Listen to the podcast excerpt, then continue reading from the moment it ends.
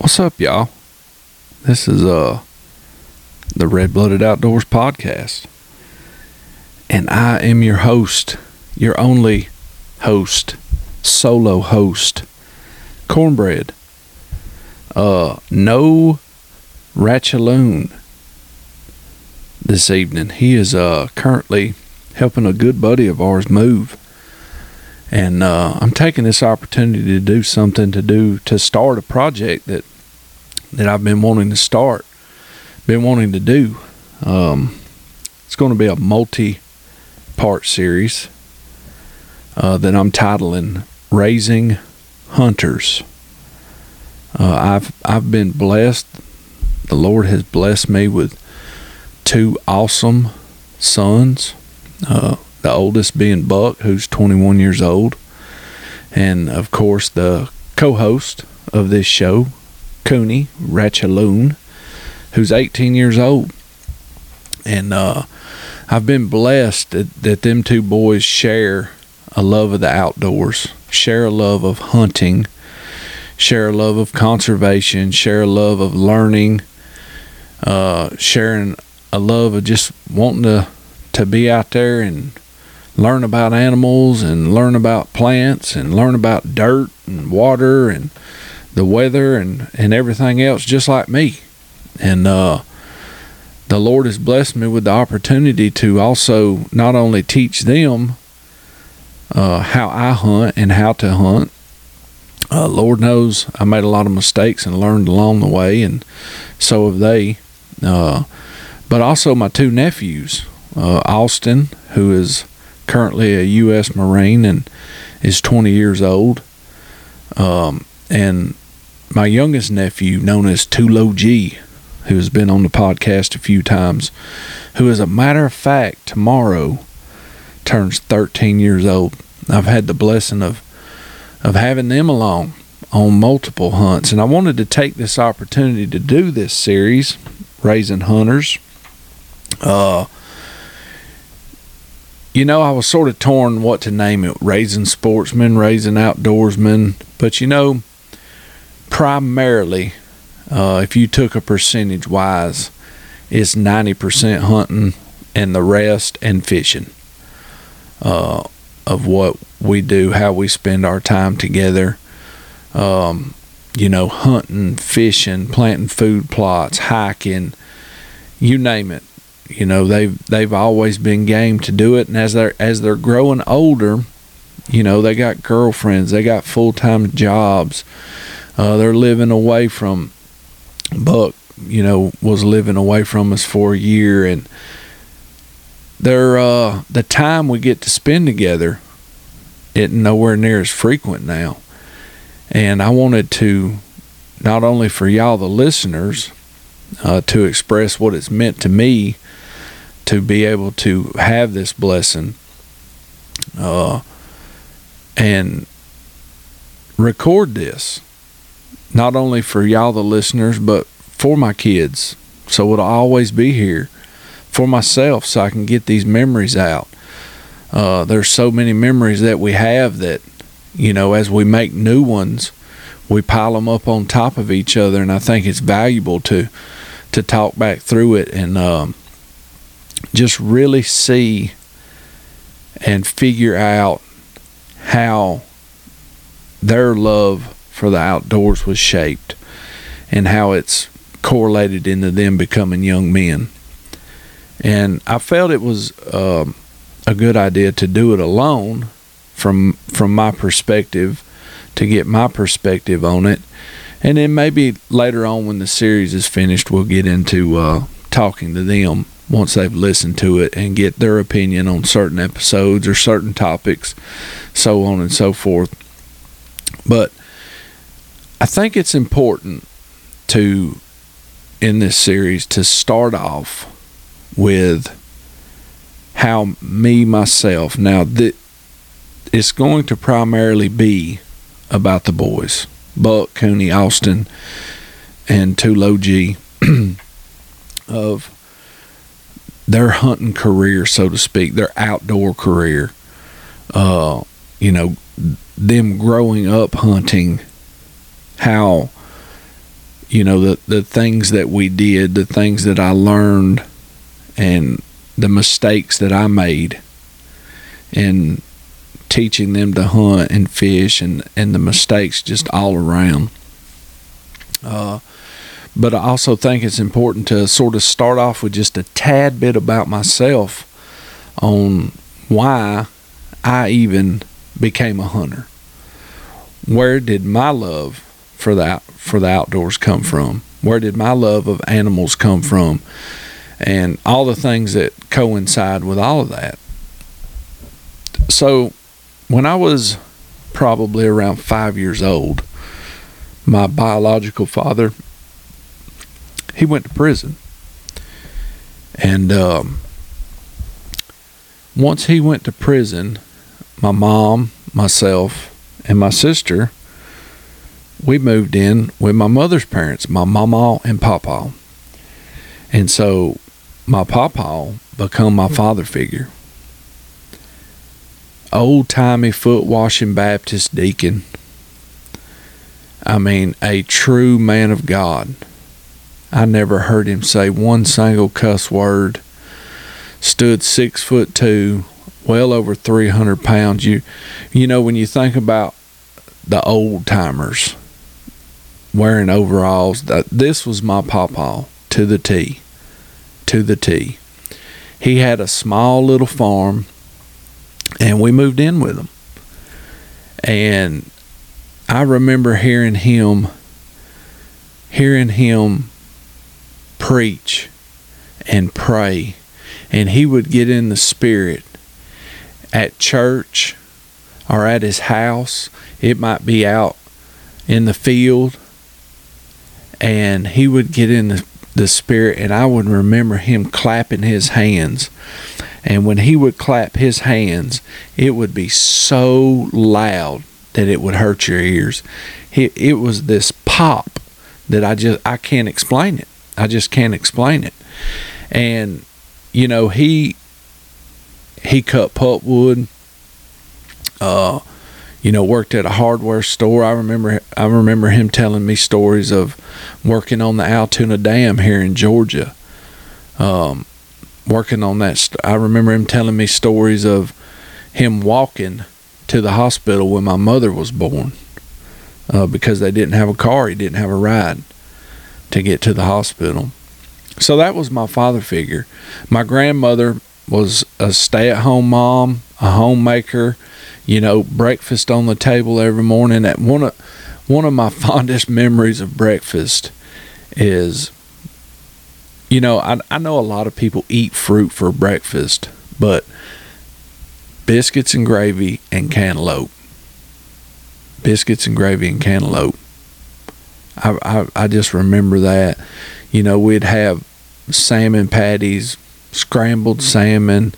I remember her breakfast is breakfast is like it's yesterday, and they've both passed on now. And uh, man, I wish I had those stories recorded, recorded down. But you know, as my as my papa, my grandfather being my father figure, I truly believe that's where the love of the outdoors, the love of animals, um, primarily in harvesting the animals, came from. Was from watching him, the stories he told, the things that he showed me. Um, so here I am, five, going on six years old. I remember it very specifically one November uh, because I remember talking about my birthday that day, and my birthday's in November, is why I remember the month. And I don't know why, but it seemed like back then, like November and December was always way colder here in Georgia. It just seemed like when I was a kid, um, I was born in 76, so we're talking the early 80s. It just seemed like November and December was way colder. But they lived in a house, um, and they had no central heating there. My grandmother and grandfather. It had a wood stove in the front of the house, and then in the back of the house, it had a fireplace. And that fireplace didn't get lit unless there was family coming over for Thanksgiving or Christmas, something of that nature, or um, the of course the wood stove would always be lit. The wood stove would always be lit, or if you know guest from the church was coming over. If they had company coming over, then that back fireplace would get lit. So I remember this one November. It's probably my earliest memory that I still hold pretty, you know, pretty vividly. Um, this one November, I woke up and I remember the breath. I could see my breath. You're covered, you're covered in this quilt, these old heavy quilts that when when you're covered up with them, you you don't even try to move. You don't want to move. Hey, it's already so cold. You don't want to get that air in between you and the quilt to go. So you just lay as still as possible. It's so cold in this room. And I remember waking up and being under that quilt and seeing my breath. Uh, and I and I caught this smell. Now I had no idea the smell at the time that it was coming from outside, but I caught a smell, and I thought, well, you know, Mama's got breakfast ready, so I get up and I go in there, and of course she had breakfast uh, biscuits and gravy and cantaloupe. And I remember asking her, "Where's Papa and them? You know, where's Papa at?" And she said, "They're out there killing hogs." Now, Papa had a hog pen, and he had hogs. And up until the time I moved there, I just knew that he had hogs, and that yes, he did kill them and and eat them, and we ate them, but had never been a part of it. And so I, you know, I wolf my breakfast down and I tell her I'm going out there and she said, "Okay, don't get around that water. Don't get around that water." And I go out there and I remember this humongous hog that's up on this skinning rat and these boiling pots of water and them scraping the hair off this pig.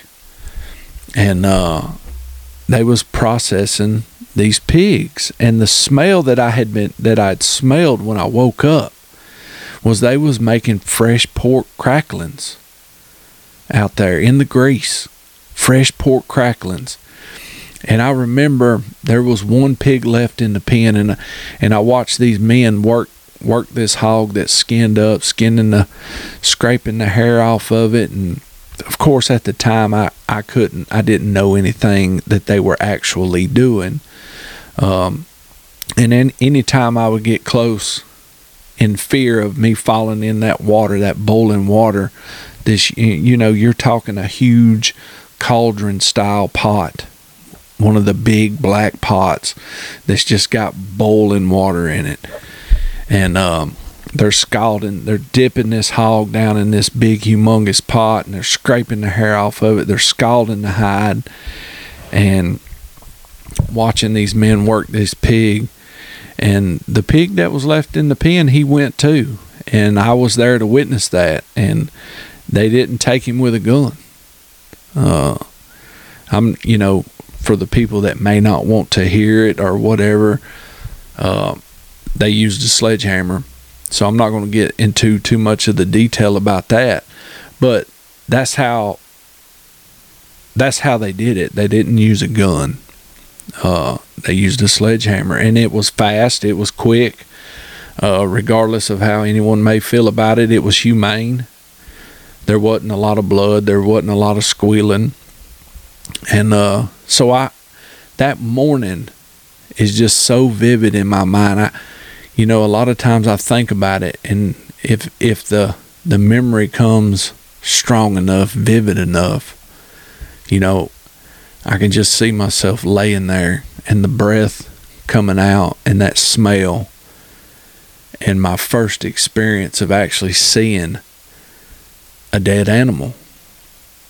And these men out there, I don't remember any of the other men's names or any of the such. And you know, my papa, of course, he's he's running the show. You know, he's telling everybody what to do next and so on and so forth. And so that that was my first experience even seeing a, a dead animal. And uh, I remember helping him as they got the pigs worked up. He had uh, he had one building we called it the smokehouse. Now, up until this time, I didn't know even what the smokehouse was meant for. I just know that was the smokehouse, and every once in a while, there'd be something in the smokehouse he'd need, and he might say, "Go get this from the smokehouse," or he might say, "I'm going to the smokehouse." But in the smokehouse was this big, humongous box made out of wood.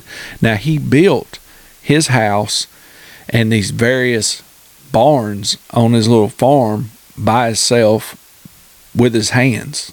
They were all built by hand. They're all made out of rough cut lumber. And inside this smokehouse, you walk in, it's a barn uh, fashioned building. You walk in there, and to the left, there was a whole table across the whole side of it. And half of that table, it was roughly 10, 12 foot long, probably four and a half foot off the floor. It was really high off the floor. Uh, I remember I had to stand on a bucket to see inside the box. And he flipped this box up that was also made out of wood and it was slapped full of salt. And I remember helping him, didn't know what I was doing, but handing him meat, helping him pack this meat and this salt. And uh, that that was my first experience, like I said, of seeing an animal dead, uh, partaking very little, but actually partaking in working a dead animal, processing, getting the meat from the dead animal, and uh, man, that's just an awesome memory. I'm I'm so glad, so blessed that that I'm able to record this memory. I'm I'm so blessed that I I got to be a part of that. And later on in the years, me and a bunch of my buddies, you know, we raised some pigs and pretty much did the whole process ourselves the same way. Other we didn't make fresh pork cracklings, but we had some pigs and we slaughtered the pigs from raising them from a baby all the way up to you know getting and making the sausage ourselves. And um, I attribute that to the the want to do that because time, there was time in between to where I had. It's not that I learned how to do that that day because that's that's not what happened. I gained the want to do that from seeing my papa do it, who was my father figure. You know, this is what he did.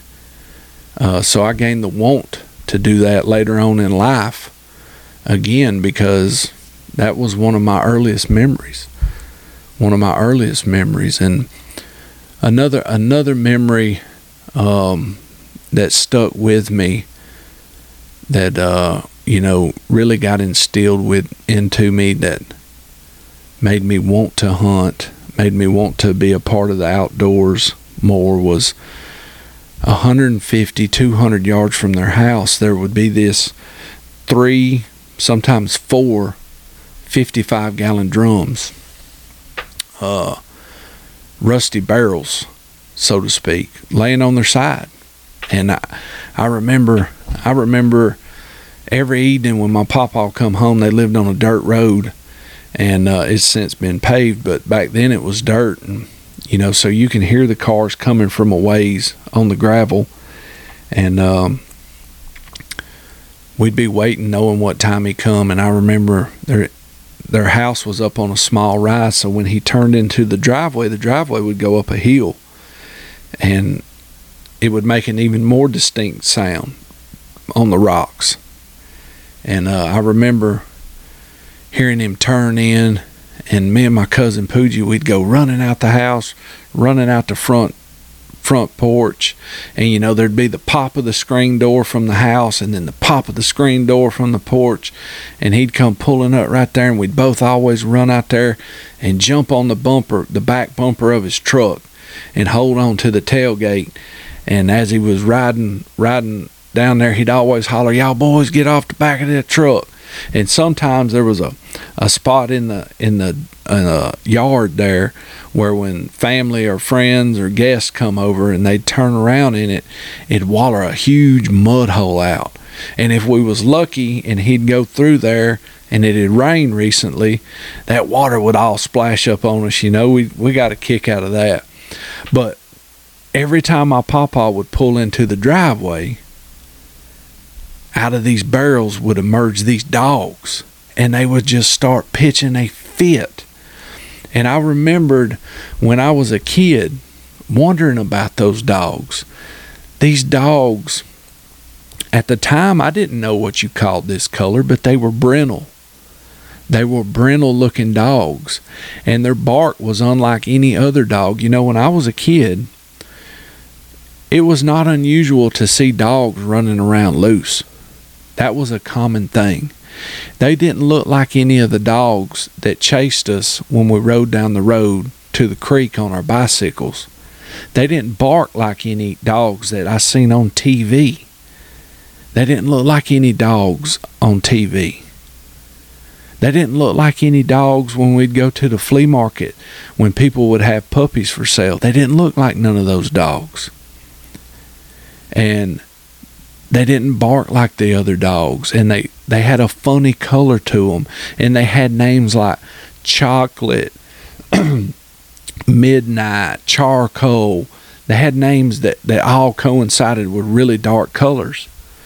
And i always thought to my thought to myself that there's something with these dogs. You know i'm just a little kid. I'm just a little kid.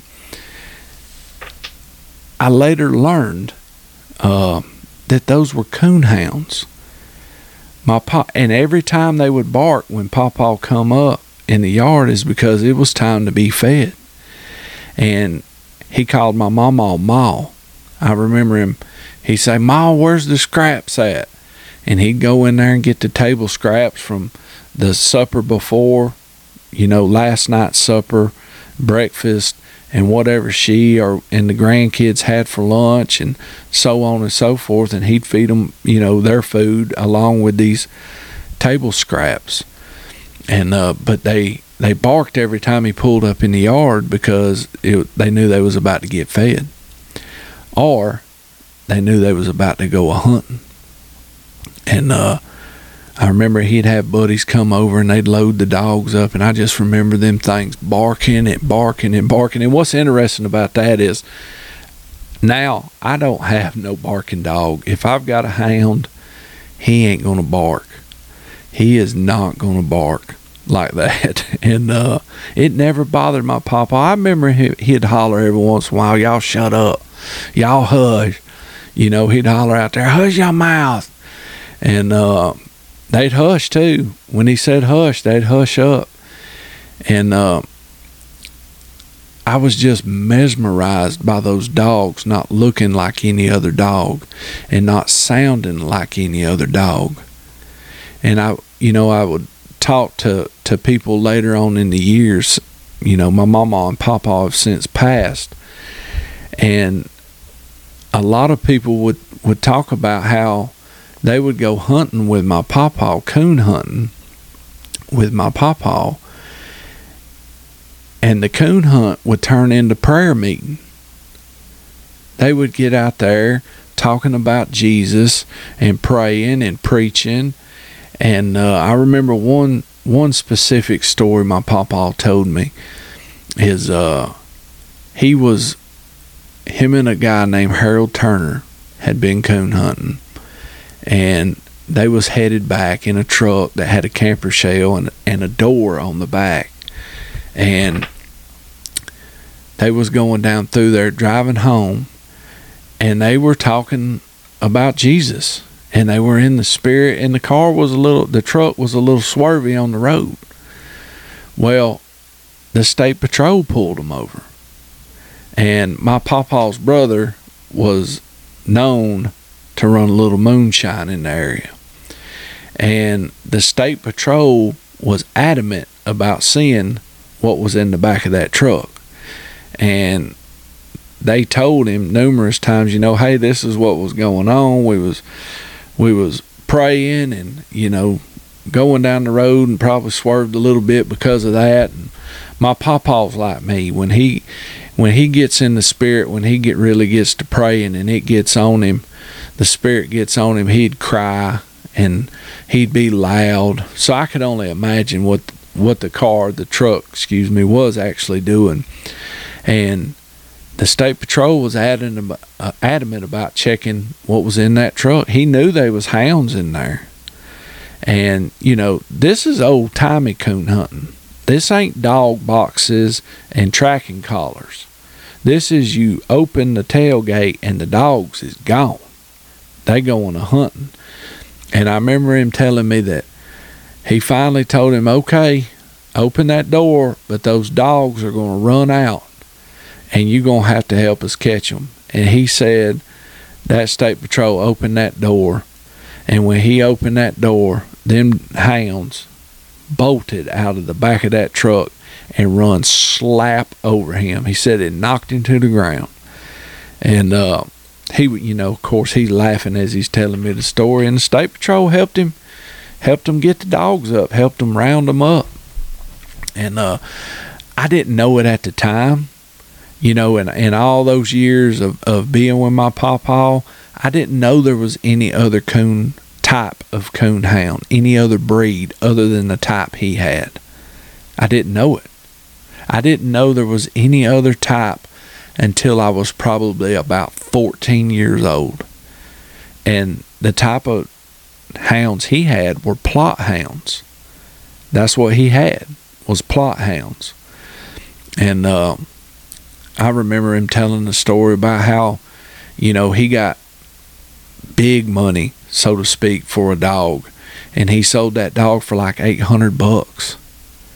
And I, now I can't tell you what year that was. It you know was early '80s, but the exact year, and how he was talking about how you know he got some big money for one of those dogs, which nowadays eight hundred dollars for a for a hound is nothing eight hundred dollars, you'll pay eight hundred dollars for a hound that ain't worth a dollar.